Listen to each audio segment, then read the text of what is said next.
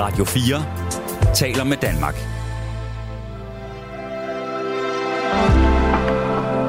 Velkommen til et sammendrag af Nettevagten.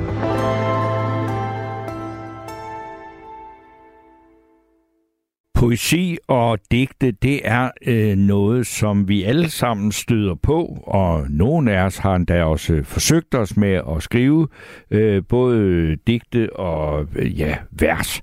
Og poesi og digte, det er jo en meget omfattende ting. Det er jo alt fra til gammeldags digte, hvor man rimer, så kan det jo være moderne digte, hvor man ikke nødvendigvis kan rime. Når jeg siger moderne, det er jo altså, det har man jo, altså, det er mange år siden, man holdt op med at kalde, altså, det er mange år siden, at det var moderne at holde op med at skrive digte på vers. Men der er en utrolig diversitet inden for det. Og det, der også er enormt interessant ved digte og poesi, men det er, at nogle af dem, der får succes med det, ikke nødvendigvis økonomisk, men sådan kunstnerisk og opmærksomhedsmæssigt, det er nogle ret vilde personer, meget forskellige, men meget stærke personligheder. Og hvis jeg nu nævner bare for eksempel Yahya Hassan, som jo hans debut digtsamling, altså blev en bestseller, og manden tjente mange penge. Desværre nåede han kun at lave 2 og døde allerede som 24-årig. Så er der Inger Christensen, det er en helt anden genre. Så er der H.C. Andersen, der er Naja Marie Eidt, der er Søren Ulrik Thomsen, der er Henrik Nordbrandt, jeg kunne blive ved. Og hver har sin meget sådan tydelige profil i offentligheden. Og dem vil jeg gerne snakke med om, ikke nødvendigvis om dem, men jeg vil gerne tale med alle jer, der har et forhold til poesi og digte, og ikke mindst alle jer, som skriver digte, som måske ikke når ud til så mange. Og vi kender jo alle sammen det her begreb med at skrive digte til skrivebordsskuffen. Og der er også mange af os, der har skrevet den slags ting, og er meget tilfreds med, at de er blevet i skrivebordsskuffen. En ulykkelig forelskelse eller sådan noget kan jo tit afstedkomme sådan noget skriveri af den slags. Men her i nat, der vil vi bare gerne tale med alle, der har et forhold til poesi og til digte, og ikke mindst dem, eller jer, der har digte, som I har lyst til at læse op og dele med os andre her i natradioen. Så har jeg Jesper med. Ja. God aften, Jesper. Ja. Hvad? Ja, er det digteren Jesper, vi har fat i her? Det er det. Mere eller mindre. Ja, hvordan kan man være det? Er det ikke noget, man enten er eller ikke er? Jo, det er jo et behov, man har. Det har du? Så, for mig der har det altid været sådan en god efterbehandling af tingene. Okay. Og altså, jeg kan godt... der er nogle ting, man bedst behandler på den måde, synes jeg. Og hvad er det for eksempel? Tvivl, angst, tomhed, glæde. Okay. Forelskelse.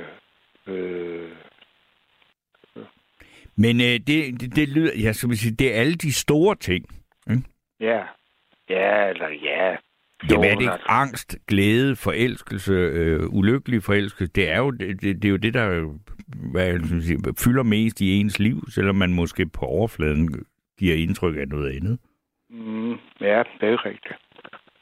Altså... Men altså, du er digter, så er det simpelthen, skal vi så ikke... Har du noget klar til os, som vi skal høre? Masser. Skal vi så ikke simpelthen bare så sige, at nu er... Jo, men det kan vi godt. Jamen det... Jeg er klar til at høre, det tror jeg også, lytterne er.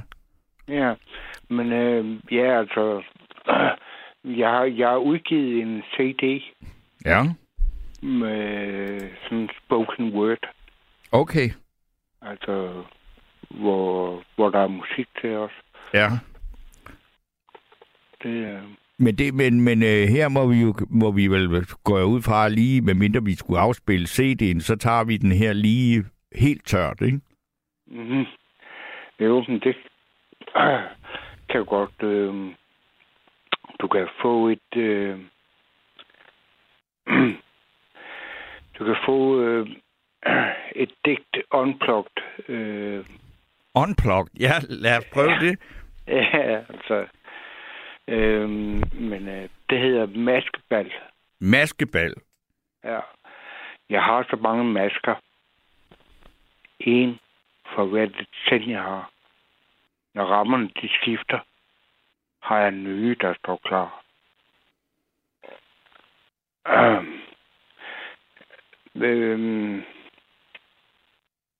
Det var et. Ja, men det er længere. Okay, nå, det kunne jo, fordi der er jo også korte digte. Ja, jo, men jeg kan bare ikke huske det. Altså lige nu, men...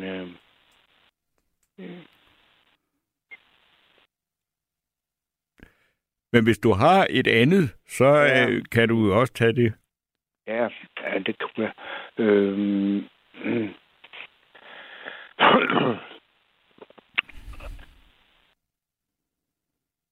Hallo? Ja, jeg tror, at... Altså, men jeg har simpelthen digt liggende over det hele, mand. Det er... Jamen så... så lad os da høre. Ja. Jo, men... Men ved du hvad, ellers så læser jeg lige en sms, indtil du finder noget, som du er klar til. Fordi der er en her, der skriver, jeg er ikke digter, det vil sige,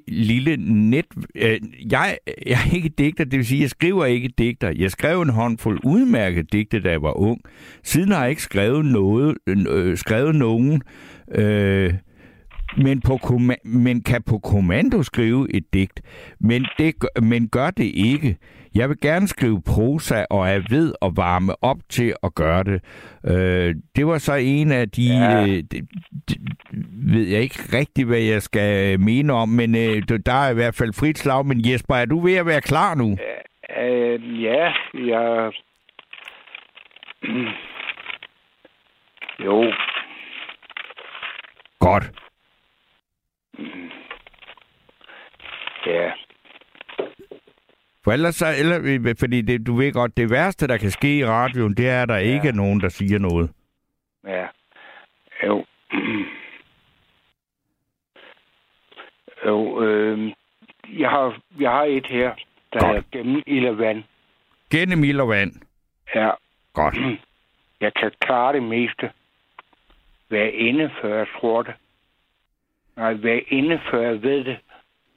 Og ude, før jeg tror at det er det, jeg vil forblive. At vokse hele tiden er en proces, der skrider frem. Jo mere man kan rumme, jo mere løber til. På så mange nye måder. Og min ånd er uendelig fri. I det åbne landskab lægger nøglen til at se, at få åbnet for den lås, alle tror, at livet gemmer. Når det er så såre simpelt, du kan standse eller køre. Processen. Bremsen betræder du. Du kan tale eller høre. Vær i går eller vær nu. Mange tror, at lyset skifter. Mørke er kun lys, der ikke er sat fri. Ja. Mørke er kun lys, der ikke er sat fri. Mm. Hvad fik dig til at skrive det digt her? Det var bare sådan følelsen, du ved. Jeg følte bare, at det var lidt det, jeg... Altså, det var bare det, der gik igennem mit sind på det tidspunkt. Ja. Det er jo meget vilde sætninger egentlig, ikke? Altså det du siger om mørket bare er, hvad var det lys, der ikke er sat fri? Ja. Ja. Det kan du også godt selv godt lide, ikke? Hvad? Det kan du vel også selv godt lide. Altså, der var et eller andet med, for det er også der, det slutter. Det er ligesom, så har vi det at gå videre på, ikke? Jo, altså det er... Jamen, det er bare en del af processen, altså. Ja. Man må ligesom kende til det hele, før man har det fulde billede. Ja. Men hvad er det, når du du har skrevet det her? Er det sådan et, der er skrevet igennem mange gange, eller er det bare ligesom, der var den? Ah, det er man laver et first take på alting, og så pynter man måske på det lidt. Ja. Sådan lige lidt sproglig forskønnelse eller et andet. Ja. Mm. Men det her, det er et af dem, du synes, altså, det er et af de bedre? Ja, det er ikke. Altså, ja. Altså, det bedste, jeg havde, det bedst til at lide, det var det maskeball, som jeg ikke kan huske. Okay. Men, ja, det er jo lidt ærgerligt. Ja. Ja, men det ved jeg ikke, men måske så er det også bare mig, der er lidt på tægt nogle gange. Mm. Hvad når du har lavet de her digte på CD og udgivet dem som spoken word og med musik og alt det der, hvad får du af reaktioner på det? Ikke andet, at folk de har sagt, at det er jo godt. Altså. Ja. Men det er også, at det var bare sådan en følelse, jeg skulle udvælge med noget. Altså, nu havde jeg skrevet digte i hele mit liv. Ja. Så nu var jeg ved at blive 50 år, så nu var der en del digte. Ja. Så. Det har du altså gjort, siden du var helt ung? Ja. Kan du huske, hvorfor du begyndte på det, eller kan du huske det første digt, du skrev? Nej, det kan jeg ikke. Nå, jamen altså, det var bare... Altså, den energi, de fleste sender ud af, den vendte jeg bare indad. Så blev sådan meget introvert. Ja. Altså, jeg også... jeg blev født med epilepsi. Så jeg var dopet af fænomenet hele min barndom. Okay. Så det... Men, ja. Men Jesper, jeg vil sige tusind tak for de digte, du læste op. Ja, men det... Ja. Det må man da godt. Ja, det må man godt. Men selv tak, Tom. Lige nu har jeg... Og nu skal jeg lige have fat i Amanda herude. Nu har jeg Lene med mig. God aften, Lene. Eller er det... God aften, Lene. Jeg kom til at åbne for den forkerte kanal, men nu har jeg dig. Er du ikke med nu? Jeg er helt med. Det er godt. Jeg har et gammelt digt, jeg kan recitere for dig. Ja. Ja. Jeg håber, jeg kan huske det uden noget, for jeg har ikke tid til at finde frem. Det er de få, jeg har gennemvendet. Hvis du vil være venlig og tale meget direkte ned i din mikrofon, så har vi bedre mulighed for... Kan få ned på radioen? Ja, det skal du. Den skal du slukke for. Eller du må ikke høre dig selv der. Roligt. Men jeg skriver lige lidt igennem, eller snakker lige lidt, indtil du får slukket for den monitor, fordi så lyder det nemlig bedre, når du er igennem her. Og det er... Lene nok lige om lidt. Og der er en her, der skriver, både Jesper og forrige digter er rigtig gode. Mørke er kun lys, der ikke er sat fri. En genial sætning. En uudgrundelig sætning. Det var så en respons på Jespers digt. Er du med at være tilbage med den slukkede radio nu, Lene? Den er helt slukket, kan du høre mig? Ja, og det lyder meget bedre. Så nu vil vi meget gerne høre dit digt. Ja, nu vil jeg selv ikke huske det uden ad, fordi det er jo ikke, jeg skrev for mange år siden. Ja. Det lyder sådan her. Min sjæl og mit hjerte er fyldt med små ar. Det er ar efter alle de gange, jeg følte mig såret, og følte, at mine venner sårede mig. Men ved tiden vil arne sårene hele, og blive så små ar, og på den måde vil min sjæl igen kunne rumme jer alle. Færdig. Tak. Så kan din sjæl igen rumme os alle. Ja. Må jeg høre, hvorfor... Hvad det nu siger, det er et gammelt digt, og du kunne godt huske det, men hvorfor skrev du det i sin tid? Jeg skrev det faktisk på en rejse. Jeg tog sammen med en god kammerat. Jeg havde besøg en tredje god gymnasiekammerat, som fandt sig i Firenze. Ja. På en kunstskole. Og der opdagede jeg, at hun var... Jeg synes slet ikke, der var plads i meget mere. I hendes liv. Og det sårede mig enormt meget, meget dybt.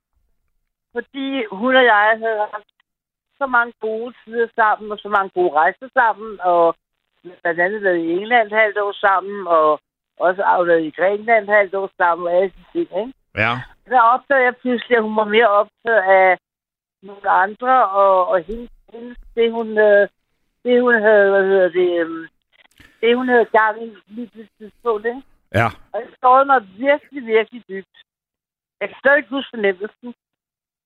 Og jeg husker, at jeg foreslog hende, jeg havde rejst sammen med, at vi i stedet for bare fandt et hotel. Og det gjorde vi så, ikke? Og, men det der, jeg har det stadig lidt i mig, ikke? Ja. Og jeg kunne også mærke, da hun kom hjem igen, ikke? Og opsøgte mig. Jeg kan jo ikke forklare hende, hvorfor jeg følte, og hvordan jeg følte, hun svigtede mig. Nej. Det har hun selv synes, hun gjorde, vel? Nej. Hun har bare været optaget nogle nye, og nye venskaber. Og jeg troede, at jeg betød mere for hende. Ja. End det ville være, ikke? Og så skrev jeg det digt. Og det skrev jeg... jeg var enormt ked af, at jeg skrev det faktisk. Så jeg skrev det sit tid efter, ikke? Ja. Fordi jeg virkelig havde holdt så meget af hende. Og senere har jeg mødt hende faktisk, ikke? Ja. Dels fordi jeg ikke dukkede op på sådan en årlig gymnasiefest, på grund af alvorlig sygdom. Og så besøgte hun mig, ikke? Og der kunne jeg godt mærke, at jeg slet ikke sammen som... Jeg stod slet ikke ind på samme måde, som jeg havde gjort tidligere. Altså, jeg havde mistet hende, ikke? Jeg havde mistet hende. Jeg havde mistet kontakten til hende, ikke? Jo. Altså, den kontakt, man kan opnå, når man er sammen med jævne mellemrum. Man bliver ikke sammen hver dag. Men altså, hvor man sådan deler hinandens liv, ikke? Jo. Det, jeg synes, er det vigtigste i et venskab. Jamen, altså, man kan også... Altså, dit digt har jo... hvad skal man sige? Altså, det er jo... Et venskab kan jo være lige så stærkt som et kærlighedsforhold, eller et venskab er jo et slags kærlighedsforhold. Ja. Og især, synes jeg, når man er ung, kan sådan et... når man finder ud af, at et venskabeligt bånd ikke er lige så stærkt som... eller ikke er helt så gensidigt, som man troede, eller sådan noget, så kan man altså, det kan jo gøre vanvittigt ondt. Ja. Men altså, vi havde kendt hinanden, vi kom jo i gymnasiet sammen tid, ikke? Der var vi 17 år gamle, og det var færdigt med gymnasiet. Der rejste vi, som sagt, først til Grækenland i et halvt år, og der så vi til England for at arbejde. Og vores rejse sammen til Grækenland, jeg fandt lidt på sådan på lykke og fromme, ikke? Fordi vi fik ikke en madpakke med, eller visakort fra vores forældre, ikke? Nej. Altså, vi tjente selv pengene inden. Ja. Jeg gjorde rent til spaghetti og lamse, kan jeg huske. Og så fik jeg hende med ind og spændte, ikke? Så knoklede jeg, og det var enormt hårdt. Men det var gode penge. Og så blev vi her sammen til returbilletten og lidt ekstra til at blive mad for. Altså, vores budget var helt til grin, ikke? Ja. Og også må den dags målstok, ikke? Altså, vi transporterede os rundt, vi blakkede rundt, Det tror vi nemlig godt, det er de enige om, når de to på morgenen. To lyshårede kanadiske piger og pladsede rundt i Grækenland. Det gjorde vi, og det gik faktisk overraskende godt. Ja. Altså, der kunne jeg se de forfærdeligste ting, ikke? Det kunne da godt. Jeg, det kunne da meget lidt, hvad jeg kunne det, ikke? Men jeg ved ikke, om det var vores naivitet, eller vores, synes, at vi er i spil naive, at vi klarer os, ikke? Nå, altså jeg vil sige, det var nok ikke gået i dag.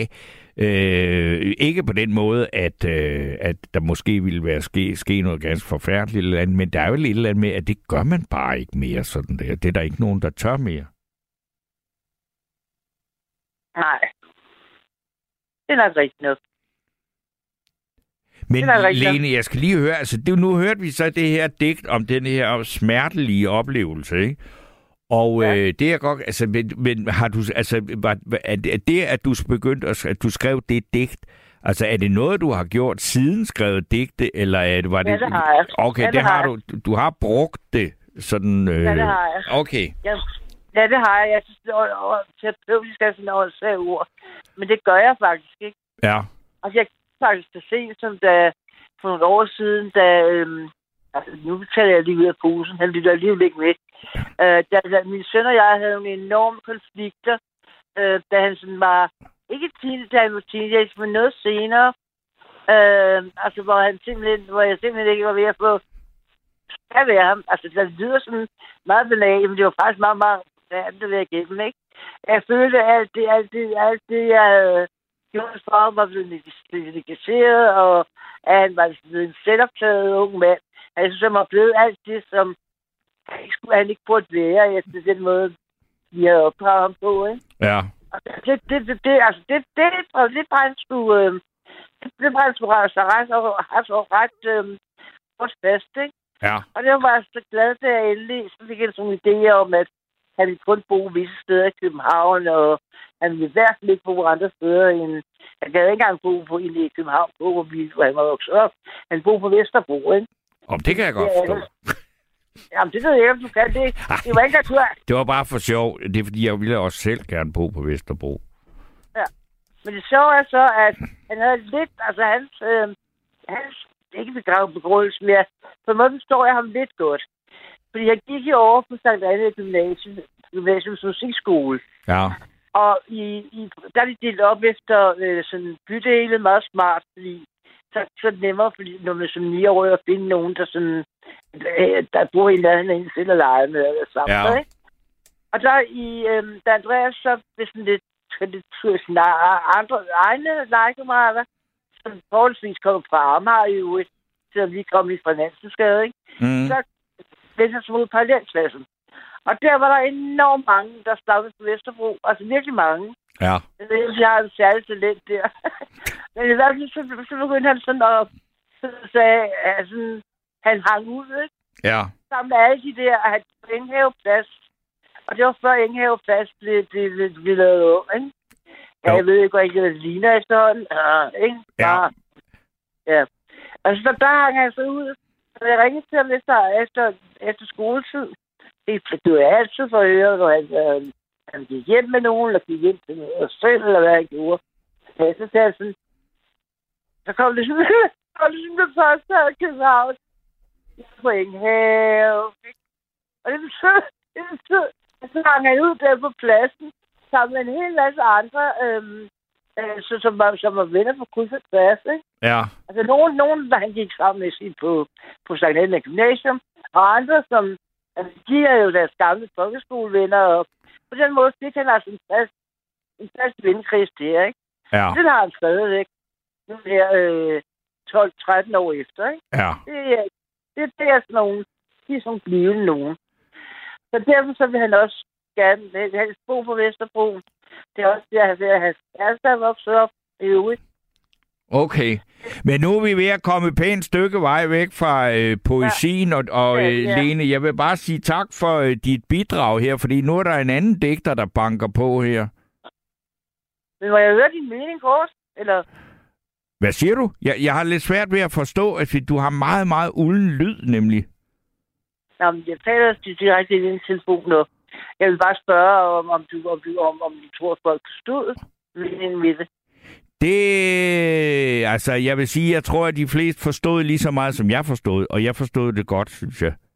Det var godt. Tak skal du have så meget. Okay. Jamen, så vil jeg sige tusind tak til dig, og så vil jeg nemlig byde velkommen til den næste digter. Og det er ingen ringer end Jørgen, har jeg fået at vide. Nej, det er rigtigt. Det er rigtigt. God aften, Jørgen. God aften. Det er dig, der har sat hele den her lavine af poesi i gang. Så, det er, ja.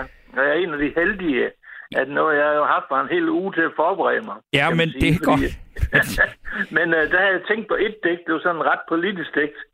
Kom med det. Men det har jeg lagt fra mig igen. Nå, okay. Jeg gik så først i gang med rigtig at forberede mig klokken 10:30 i aften. Så fandt jeg nogle stykker.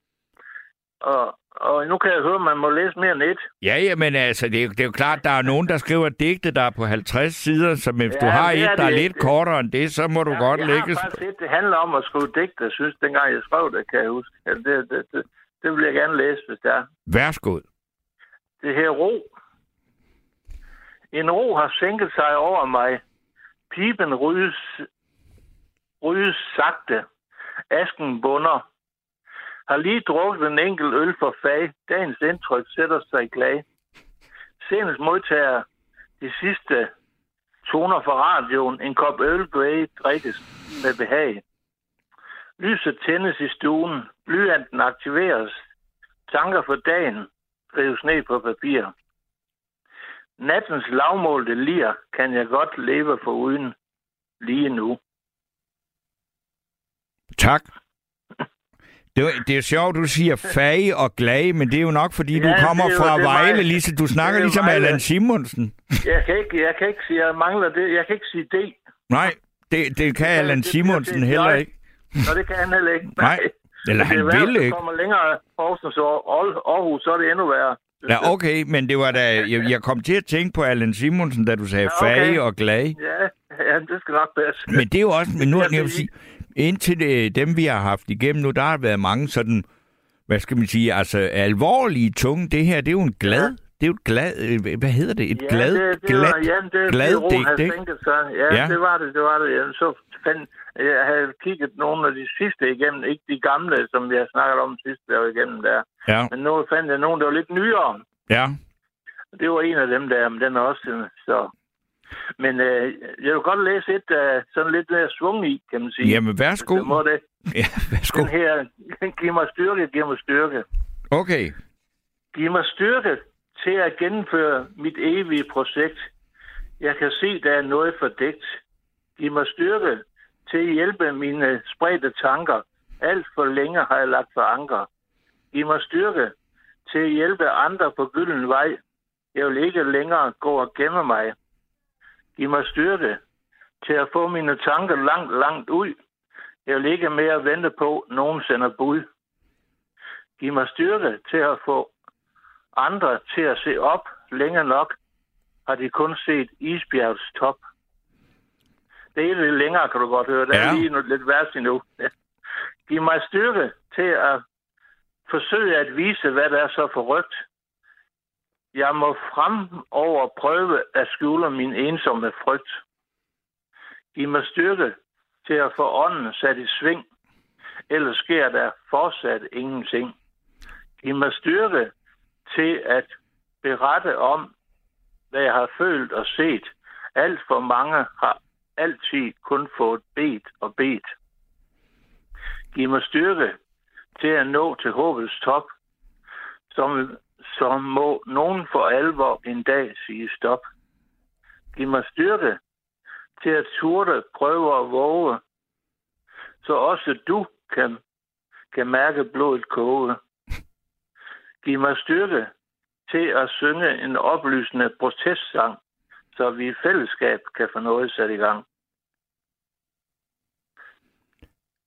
Det er jo, jeg går ud fra, at den er svær at komme videre fra. Det må være den sidste sætning, og vi sammen kan få sat noget i gang.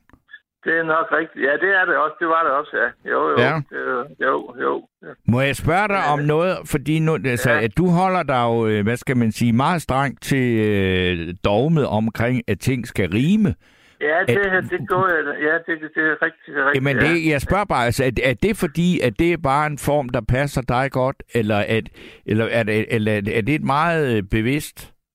Det var det dengang, kan man sige. Men jeg synes også, det giver et eller andet. Ja. At det rimer sådan.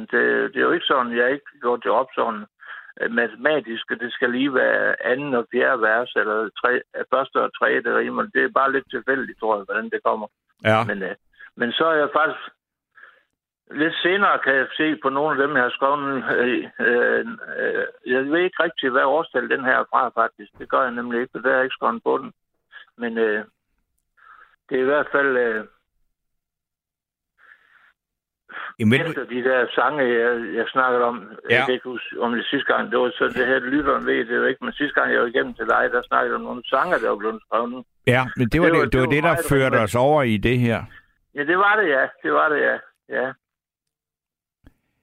Men, jeg har også en meget kort en, hvis det er. Ja, kom. Jamen, altså, nu... Den er sådan lidt bestand, kan man sige. Men jeg synes, den er morsom også og god. Jamen, lad os høre den. Den her slå dig løs. Slå dig løs, ja. Slå til søren, når du er munter. Aldrig, når du er sur. Slå ud med armene. Slå et stort brød op. Slå hårdt ud, så vi kan se, du er til. Slå ind til hjertet. Hammer i dit bryst. Slå. Lige nu og her. Slå dig løs. Vi elsker at blive ramt. Det er jo... Jamen, du lyder til at være i vældig godt humør. Det har du ikke altid været, vel? Nej, det har jeg ikke. Men dem her, det var sådan nogen, der lige kom sådan. Så synes jeg, det... Altså, jeg kunne godt lige se den sidste sætning der med, at hvis andre slår sig løs, altså på den måde, de er lidt aktive, eller skal man sige, ja. Så kan vi andre godt lide at se på det. Ja. Og det er ikke altid, folk ved det, tror jeg. At de må godt lige lave en scene eller et eller andet. Slå løs, ja. Nej, men der er jo mange, der er bange for, altså, hvad skal man sige, altså her, man må endelig ikke føre sig frem, vel? Nej, det er rigtigt, ja.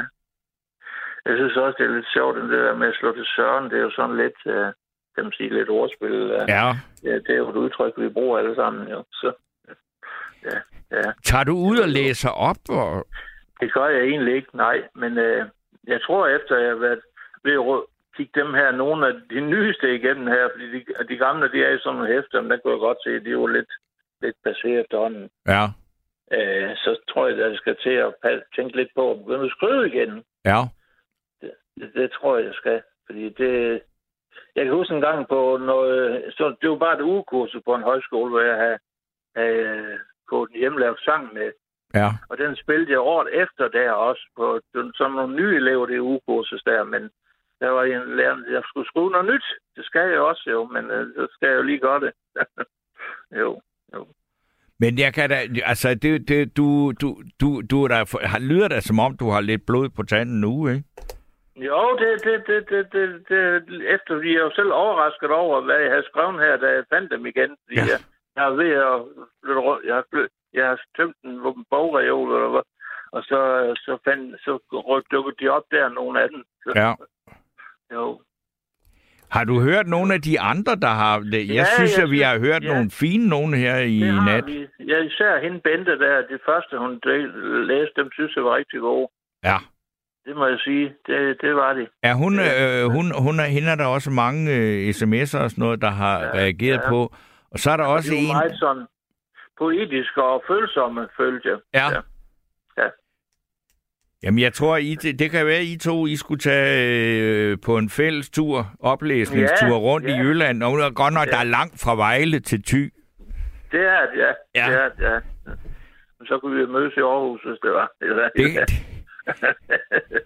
Jo, men det er bare med at få idéerne til det, og få mod til at gennemføre det, jo. Så. Ja. Det var det. Fordi det er jo nok ikke... Jeg ved, der er en café i Vejle, som... En kaffecafé, hvor det er mest unge mennesker, der henvender sig til, tror jeg. der har de en gang imellem i hvert fald nogen, der læser digte op. Jeg har aldrig været der, må jeg indrømme. Jamen, det er også, jeg tænker, altså bare fordi, at der er et sted, og der er nogle unge og sådan noget, der gør det, så tror jeg da heller ikke, at man, altså de der steder, hvis der så kommer nogen ældre og siger, at det vil de gerne, så har jeg svært ved at forestille mig, at nej, det går sgu ikke, I er sgu for gamle, det gider vi sgu ikke. Det tror jeg simpelthen ikke på. Jeg tror mere, at det, hvis man har viljen og lysten til, så er der altså steder, hvor der er mulighed for at optræde med sådan noget. Det tror jeg også, der er, ja. Det tror jeg også. Men det er jo som for en uge siden, da vi snakkede sammen, der fortalte jeg om det der med, at en musiklærer på en højskole lige pludselig har sat digte til noget af det, jeg har lavet. Ja, og det har musik, jeg på noget også. Musik til, ja, undskyld, omvendt. Det var mig, der lavede digte, ja. Og det var jo godt, men det er det, jeg skal til at have gang i især, synes jeg. Fordi det er lidt, hvis det kunne sådan komme lyd, så har det lidt større chance for at komme bredere ud, hvis der er musik på, tror jeg. Jo, men jeg tænker bare også, hvis, når nu har du jo ikke noget problemer med at læse dem op her i radioen, ikke? Og det er altså, der er flere, der sidder og lytter, end hvis du laver en digtoplæsnings eftermiddag på en café i Vejle sammen med Bente. Og det er jo det, altså, det er mere det at gøre det, og have fornemmelsen af, at der er nogen, der lytter. Jamen, det er rigtigt. Og nogle gange kan man også blive overrasket over mennesker, man skal kende, og så har de noget, man ikke forventede, at de havde i sig, og sådan noget. Det har jeg i hvert fald oplevet et par gange. Ja. Nu ved jeg ikke, men har mulighed for at snakke en kort en, som jeg synes er vældig munter. Sådan. Jamen lad os tage den. Der er lidt kærlighed med i den, kan man sige. Værsgo, Jørgen. Du gav et smil. Du gav et smil i frokosttågen. Luren var fyldt med gode drømme. Ved eftermiddagskaffen brød sangen ud i al sin længsel. Propperne sprang, da værtshusets enkel tyssede mig godnat. Stjernerne lyste hele vejen hjem. Det er herligt. Ja. Værtshusets engel. Ja. Der er for få værtshus, hvor der er engle. Ja, det er der nok. Det vil vi gerne have. Det kan være, det er hende fra Kassepaja, hvad ved jeg. Men der er et eller andet, vi må have englene ind på bodegaerne igen, hvis de nogensinde har været der. Det er rigtigt, ja. Men ved du hvad, Jørgen, jeg vil sige tusind tak, og så held og lykke på rejsen. Det er nok ikke sidste gang, vi har hørt fra dig. Nej, men jeg er også glad for, at jeg så lige fik mulighed for det, fordi at så fik jeg taget mig sammen til at kigge på den igen, kan man sige. Det er godt. Jo, og så er det er jo dig, der, skal man sige, har idé eller ophavsmand til den her poesinat. Ja, det er jo. Ja, det er rigtigt. Det er rigtigt, ja. Men jeg tror, der er et par andre digter, der gerne vil på, så vi skal se, om vi kan nå. Godt. Ja. Jamen, tak for det. Ja, tak for snakken. Det var så lidt godt. Hej. Så er der en lytter her, der hedder Solvej i Aalborg. Hun skriver, god aften, natteradio. Jeg lytter et smukt digt, jeg lige hørte. Mørke i sjælen af lys, der ikke er sat fri. Jeg tænker lige, den mand har brugt tid og tanker på sit digt. Og det er, har du ret i, Solvej, og det var jo Jesper, der har skabt det digt, der sluttede med de ord. Og nu skulle jeg så have Ole med mig. Er du med mig nu, Ole? Ja, jeg er lige her. Kan du høre mig her? Ja, det var dejligt. Tak skal du have. Nå, du er også digter, ikke? Ja, det kan man godt sige. I hvert fald, jeg har da i hvert fald brugt mine digte på forskellige måder, kan man sige. Jeg har nogle digte hængende inde i Aarhus for nogle store presenninger, hvor jeg har samlet penge ind til mennesker, som har brug for det, kan man sige. Ja. Noget, der hedder Projekt Udenfor. Ja. Det har jeg så haft det derinde. Og nu er det hænger det endnu. Noget er der hængt derinde i 4 år, eller sådan noget lignende. Så det er meget sjovt sådan at arbejde med digte på den måde, synes jeg. Ja. Og så har jeg også arbejdet sammen med Uffe Steen. Ham guitaristen. Altså, virtuosen, der underviser på konservatoriet i Aarhus, som vi faktisk spiller ret tit her i natradioen. Ja, ham har jeg også lavet lidt sammen med, og jeg læser digte op, og så Og så skrev jeg sådan digte omkring den realistiske situation, som man kan være i som menneske. Det kan være som alkoholiker, eller som kærlighed, eller noget forskelligt noget. Okay. Har du noget lige nu og her, du vil berige os med? Ja, jeg har en, der hedder Frostklar Silhouette. Frostklar Silhouette? Skal vi bare tage den? Det vil jeg sagtens gøre. Jeg læser op her. Værsgo. Frostklar Silhouette. Jeg ramte min bund i den frostklare nat. Min flaske er tom. Jeg står, hvor jeg er, i rendestenen, langt fra mig selv. Jeg ryster som en tørstig dæmon. De tomme gader med lys i vinduerne. Mit hjem er rodløshed. På de frosne facader skriver jeg med rystende vilje. Aldrig mere.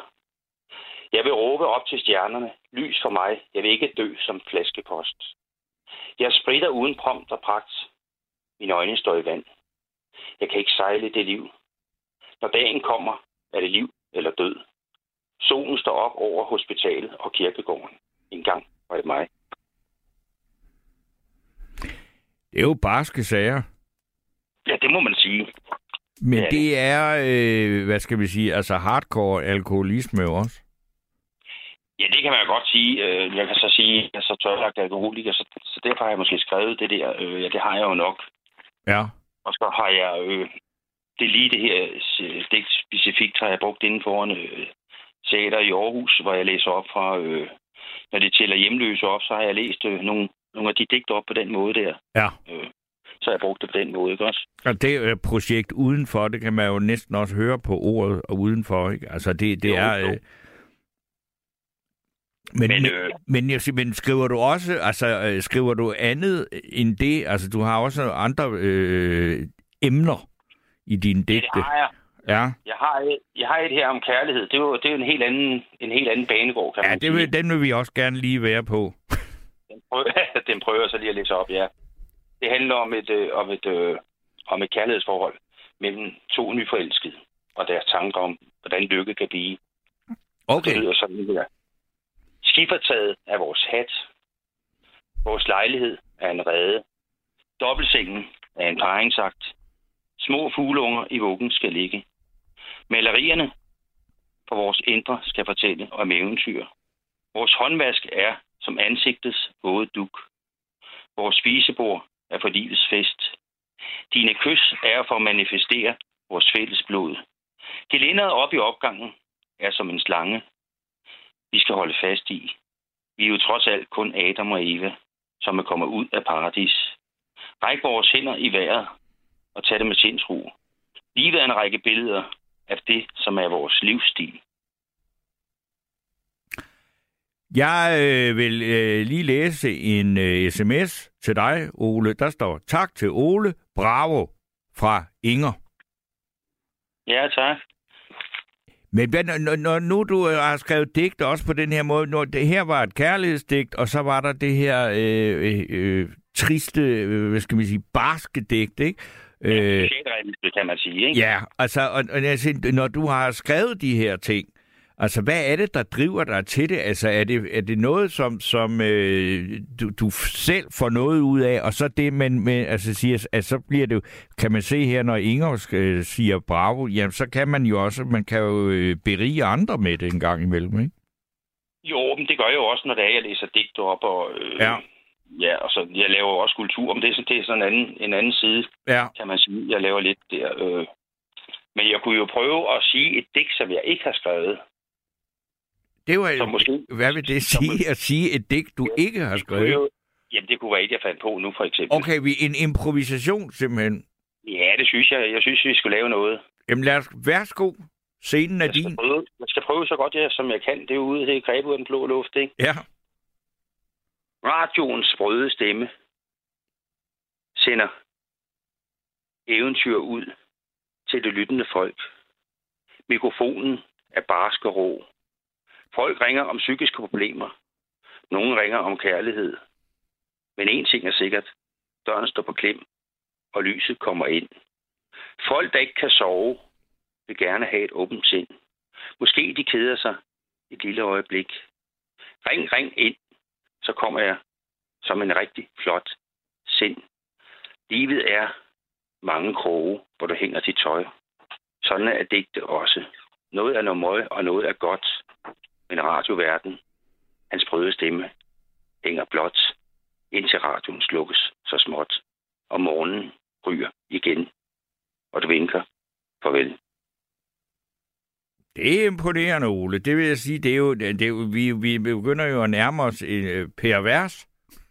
Nej, det vil jeg nu ikke sige. Jamen, han spytter jo simpelthen det vildeste ud af hovedet, altså hvor han er. Det er jo så også noget, han optræder med, men det er da meget godt gået, det her. Jo, men det er det. Men jeg nyder også at rode med det, og jeg, ligesom jeg gør her, så... og så bare, ligesom jeg gør ved dig her, så bare sige et eller andet, fordi det er jo ikke noget, som... Det er jo ikke farligt at sige, kan man sige. Nej, men du er da lidt mere, at man påtager sig det at sige nogle ord, og så er der en, altså hvis vi bare havde ført en almindelig samtale, så tror jeg ikke, at nogen af dem, der lytter, føler sig ligesom sådan, nå, nu er der noget, nu skal jeg virkelig høre efter. Der er et eller andet med at sige, nå, men nu laver jeg en improvisation eller et digt. Lyt, ikke? Jo, men det kunne man godt gøre. Men jeg har også et her, hvor jeg sådan... det er et specielt digt. Det er, jeg lavede af Stisvælsk Rå, hvor hendes mand, han er faktisk musiker. Og hun har sådan nogle kunstværker ude ved Knebel V på Djursland. Okay. Og så sidder han faktisk ved klaveret, og det her, det er så skrevet ned bagefter, fordi jeg har optaget det. Men det er også improviseret, hvor han spiller på klaveret. Det kunne jeg prøve at læse jo. Jamen, værsgo. Det er så for et kunstnerhjem, kan man sige, ikke? Det hedder Indenfra. Indenfra? Ja.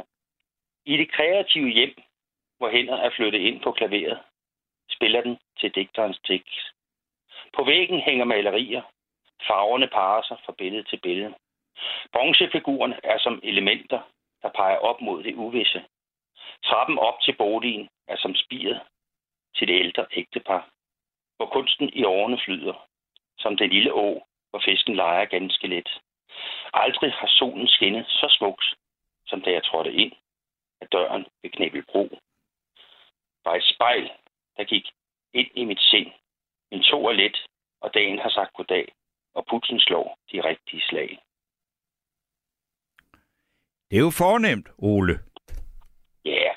Jamen, det virker da. Jeg sidder der her og kan mærke noget, og selvfølgelig kan jeg jo ikke huske det uden ad og sådan noget, men der er billeder.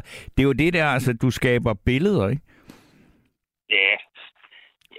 Jeg prøver i hvert fald på det, men jeg tænker ikke så meget over det, det må jeg sige. Måske heller ikke altid nogen fordel at gøre det. Nej. Det tror jeg ikke. Jeg tror bare, man skal sådan bare lade det flyde, ikke?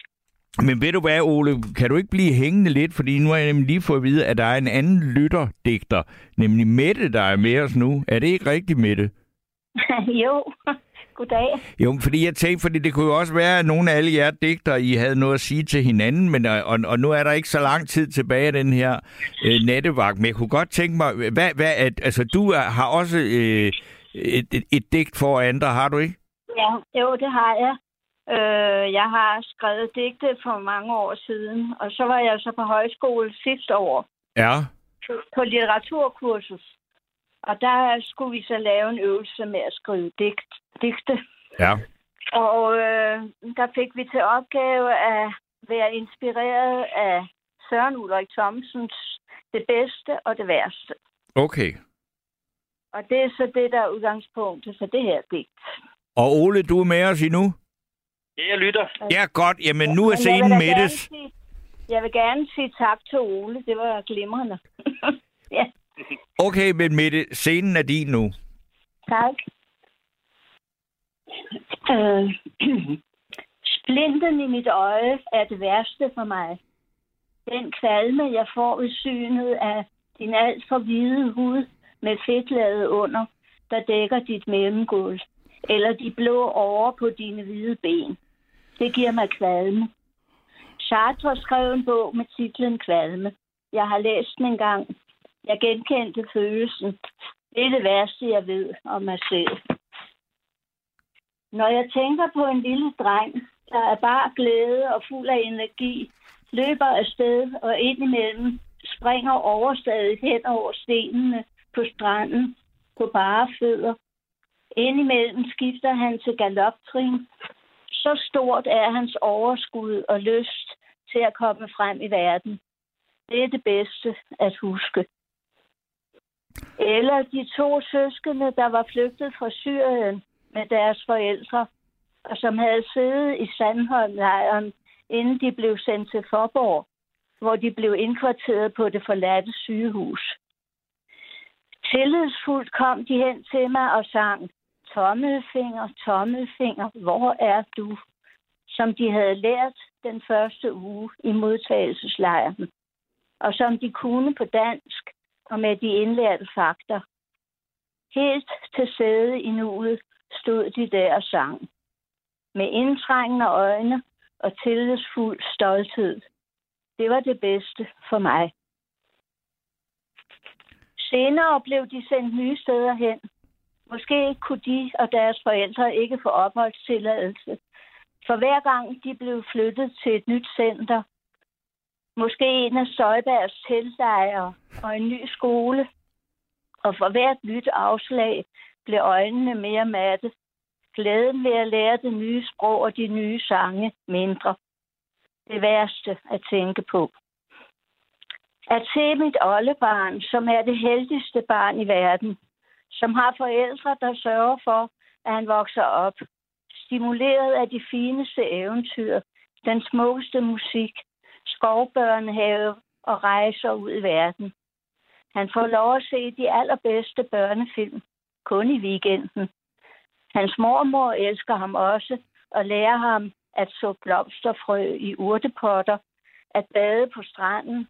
Hun synger aftensange, når han sover hos hende.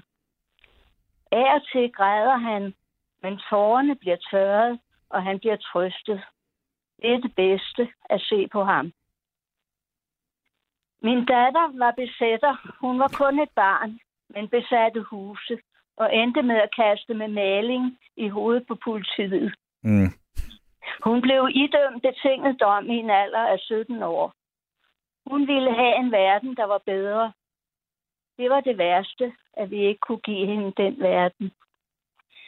På et plejehjem i Hammel sidder min kæreste, min gamle ven, jeg har kendt i 55 år. Han har Alzheimer's og kan ikke huske, at vi talte sammen i morges. At jeg besøgte ham i forrige uge, og at vi var på tur og spiste på en hyggelig krog. Men han kan huske, at han elsker mig. Det er det bedste. Okay. Så skal jeg lige, Ole, hørte du med hele vejen? Ja, jeg hørte med. Det var godt. Det var godt. Fordi der kom vi jo også meget rundt i mange afdelinger af tilværelsen, ikke? Ja, det må jeg sige. Ja, det må man sige. Og det er jo ja, det, der gør... Ja, undskyld. Ja. Men det var, fordi det var inspirerende med det der, det bedste og det værste. Ja. Ja. Ja. Jeg synes, at det du skrev om den hvide hud, og det lige i starten, det var barske sager. For det var jo... Ja, det ved jeg. Det var en meget, meget hård udlægning, og en hvor man siger, det er barsk, ikke? Ja. Men jeg synes også, at den der fornemmelse, man kan have, er barsk, ikke? Ja. Altså, man pludselig ser fejl på et andet menneske, eller hvad det nu er. Jo, men altså, for mig så det, at man altså, ser så kritisk på sig selv også, ikke? Jo, men nu er det også på den anden, måske, man ser kritisk, ikke? Jo, altså... Og så bebrejder man sig selv, at man gør det. Ja. Men det gjorde indtryk på mig, vil jeg sige. Ja. Det ved jeg ikke. Det gjorde det nok også på Ole. Gjorde det ikke det? Jo, det må jeg sige, det gjorde det. Men jeg har faktisk lyst til at læse et digt om en af vores største digtere. Ja. Men vi tager det også. Ja. Det hedder Kim Larsen. Okay. Og poesiens afland. Ja. Værsgo. Tak for alt, hvad du gav, du danske troubadour. På de danske landeveje kørte du ind i vores hjerter. Kim Larsen. Vi takker dig for, du gav. Stor musikkunstner, som gav, hvad du havde. Du pyldede aldrig. Du gik på scenen med din cigaret og strengeleg. Kig hvil i fred oppe det høje. Jeg har ikke lyst til at støje. Ymygt jeg bukker mig i støvet for din store kunst. En digter af særlig substans er rejst bort og kommer aldrig igen. Nu hører vi sangene på CD'er, gamle filmklip og TV-avisen. Kim, du satte dit aftryk. Tak fordi du kom forbi i vores liv. Hvad siger du til det, Mette? Jo, men det kan jeg da bare tilslutte mig. Det er, jeg holder meget af Kim Larsen. Men hvordan kan det være, nu spørger jeg dig, Mette, altså du har ikke skrevet digte hele dit liv, eller hvad? Er det var noget, nej, du begyndte, altså hvad er det, den form kan, og hvorfor meldte du dig så til, altså du var på højskole, ikke? Ja, men det, altså jeg har så skrevet prosa, eller jeg har skrevet fagbøger. Jeg er egentlig musik, altså mit fag er musik. Okay. Jeg er musiker, og jeg har undervist i musik, og jeg har skrevet om musik. Men jeg havde en periode, og det var jo nok mit personlige liv, der fik mig til at skrive digte lige pludselig. Ja. Men det har altså også noget at gøre med, at hvis jeg ikke spiller, eller udfolder mig kreativt med musik, ja, så giver jeg mig til at skrive. Ja. Men hvis jeg så spiller en hel masse, så skriver jeg ikke. Nej. Du har ikke overvejet at sætte alle dine ord i musik? Nej, for det synes jeg ikke, de egner sig til, fordi jeg skriver jo ikke sådan nogle faste former eller rim eller sådan noget. Det er ikke, fordi jeg har prøvet at skrive lejlighedssange og sådan noget, ikke? Ja. Men det, jeg skriver, det er på en anden måde. Men jeg, altså, jeg kan læse et lille bitte kort digt. Jamen, vi tager et lille kort digt. Ja. Solsorten synger udenfor. Jeg spørger den ikke om noget. Den synger, det er det forhold, vi har til hinanden. Solsorten synger, det er alt. Ja. Det kunne man selvfølgelig godt skrive musik til, hvis man ville. Ja, altså, det kan man da. Altså, men der er jo ikke nogen begrænsninger på det. Jeg vil også... Nu er vi til de små, korte digter. Der er en af mine venner, der hedder Frank Axelsen, som desværre nu igen har altså ondt i hovedet og ligger på en eller anden afdeling et eller andet sted i Sønderjylland. Altså, jeg kan huske, det gjorde fatteligt stort indtryk på mig, at han bare kom, og så sagde han bare, så kiggede han på mig, og så sagde han, hvis mit hjerte havde gardiner... Nej, undskyld. Hvis mit hjerte havde vinduer, ville jeg gå ud og købe gardiner. Og så tænkte jeg, der er sgu da et eller andet med ham her, ikke? Altså, fordi han fortæller mig jo virkelig meget med meget få ord, ikke? Ja, men der har jeg så skrevet endnu kortere det. Okay. Du er fjern som en blå galakse og koldere end døden. Ja. Det er i hvert fald kort. Det er i hvert fald kort, og det er også barskt, ikke? Det er også barskt, ja. Ja. Hvad siger du, Ole, til de korte barske her? Du var jo godt med i starten. Det er jo noget med at gøre, at et ord kan have mange meninger. Det. Og mange meninger, så kan et ord lige pludselig fylde rigtig meget i et digt, og kan mange forskellige synsvinkler omkring stemninger. Det er det korte, ja, det kan. Ja. Hvis ordene selvfølgelig krydser hinanden på det rigtige måde. Ja. Jeg har også et her om at være flygtning, for eksempel. Okay. Som også er kort. Ja. Og det handler om selvfølgelig om de der mennesker, som man stuer sammen og sejler over de store vande. Det er lidt ældre mærke, men alligevel det er jo godt løse. Det mørke vand. Flygtning, der krydser det store hav i det mørke dyb, kan du ej ligge for svej. Da du stævnede ud fra ingen kår, glemte du dit anker, for du vidste ikke, hvor skibet førte dig hen. Stuede sammen som kvæg, før i halsen, var kun stjernene, der lyste for dig. Et andet skib tog dig i dit favn. Din rejse gik til en flygtningelejr uden navn. Ingen ved, hvem du er. Du blev glemt af vejen, ligesom i millionernes hær. Kun Gud ved, om hjælpen er på vej. En flygtning og en fremmed havn. Så fik vi også den side af tilværelsen med. Det minder mig lidt om den der Henrik Nordbarn, lille krigsbarn. Og det, det er en af de der, hvor man siger, det er et stort digt, men den er jo så blevet sat i musik af Janne Nussbaum. Det har vi også, jeg har faktisk spillet det her i natteradioen, eller nattevagten.